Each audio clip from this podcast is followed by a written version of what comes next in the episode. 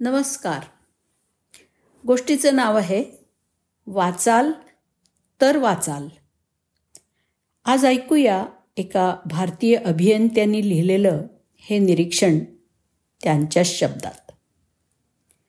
शांघायला जाणाऱ्या फ्लाईटवरती झोपेच्या वेळी केबिनचे दिवे बंद करण्यात आले होते.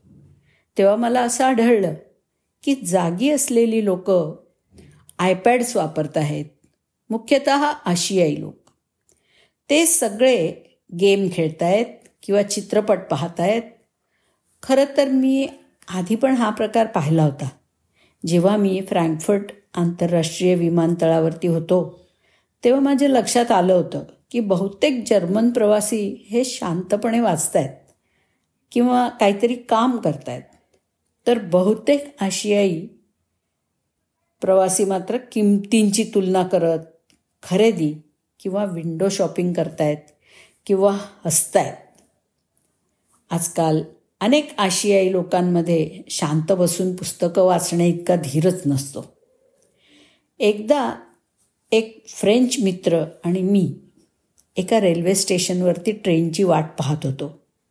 आणि या मित्रांनी मला विचारलं सगळे आशियाई चॅट किंवा इंटरनेट का सर्फ करतात? आणि कोणी पण पुस्तकं का वाचत नाही? मी आजूबाजूला बघितलं आणि मला दिसलं की त्याचं म्हणणं बरोबरच होतं. लोक फोनवरती बोलत होते संदेश वाचत होते सोशल मीडियावरती सर्फ करत होते किंवा गेम खेळत होते. ते मोठ्याने बोलण्यात किंवा आपण सक्रिय असल्याचं ढोंग करण्यामध्ये व्यस्त होते. दिसत नसणारी एकमेव गोष्ट म्हणजे शांतता आणि विश्रांतीची भावना ही त्यांच्यामध्ये दिसत नव्हती. ते नेहमी अगदी अधीर आणि चिडखोर तक्रारखोर आणि नाराज असेच दिसत होते. अशी वाचन नसलेली पिढी ही आशा नसलेली पिढीच म्हटली पाहिजे. प्रसारमाध्यमांच्या मते चीनमधील सरासरी व्यक्ती प्रतिवर्ष फक्त पॉईंट सात इतकी पुस्तकं वाचते. म्हणजे एक पण नाही पूर्ण. व्हिएतनाममध्येही तेच पॉईंट आठ इतकी पुस्तकं. भारतात एक पॉईंट दोन पुस्तकं आणि कोरियामध्ये सात पुस्तकं प्रतिवर्ष. चाळीस पुस्तकं प्रतिवर्षासह फक्त जपान पाश्चात्य देशांशी तुलना करू शकतो.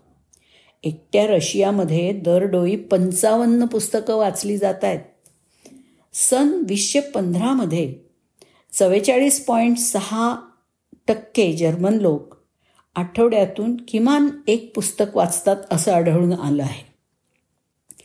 चीनच्या सर्व गावांमध्ये आणि शहरांमध्ये मग ते मोठे असो किंवा लहान मनोरंजनाची सर्वात लोकप्रिय प्र साधनं किंवा प्रकार.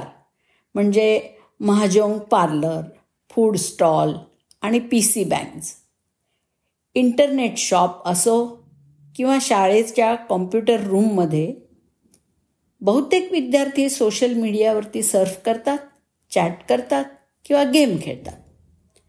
ऑनलाईन कागदपत्र आणि माहिती पाहणाऱ्या विद्यार्थ्यांची संख्या कमी आहे. आता काही व्यवस्थापकांबद्दल सुद्धा बघा.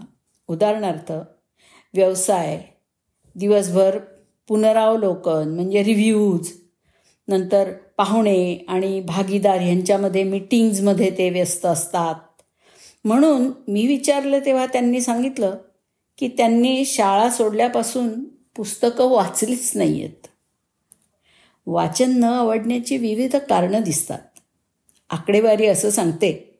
की याचे तीन मुख्य पैलू आहेत. एक म्हणजे लोकांची खालावलेली संस्कृती.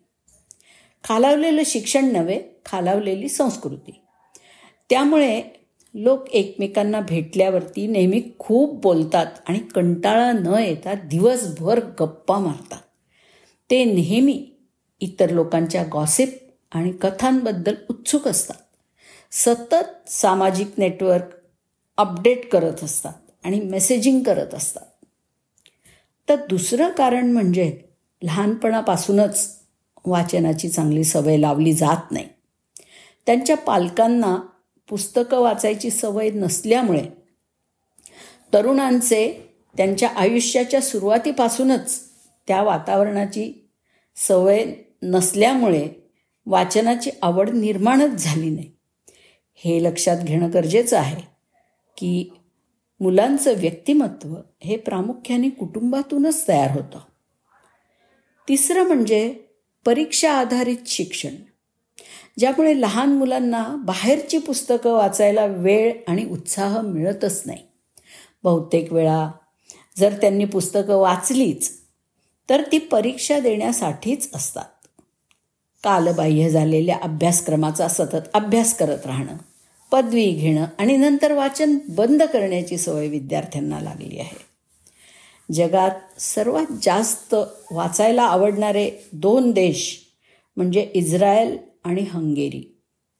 इस्रायलमध्ये सरासरी प्रत्येक व्यक्ती वर्षाला चौसष्ट पुस्तकं वाचते. मुलांना कळायला लागल्यापासून जवळजवळ प्रत्येक आई आपल्या मुलांना शिकवते. ही पुस्तकं हे शहाणपणाचं भांडार आहे. पैसा आणि खजिना यापेक्षा शहाणपण ही अधिक मौल्यवान गोष्ट आहे जी कोणीही तुमच्यापासून लुटू शकत नाही. तुम्ही काहीही करा तुम्हाला आधी वाचावं लागेल. वाचनाचं महत्त्व आपण जाणून घेतो आहोत. याचे आणखी पैलू आपण ह्याच गोष्टीच्या दुसऱ्या भागामध्ये ऐकूया. दुसरा भाग नक्की ऐका. धन्यवाद.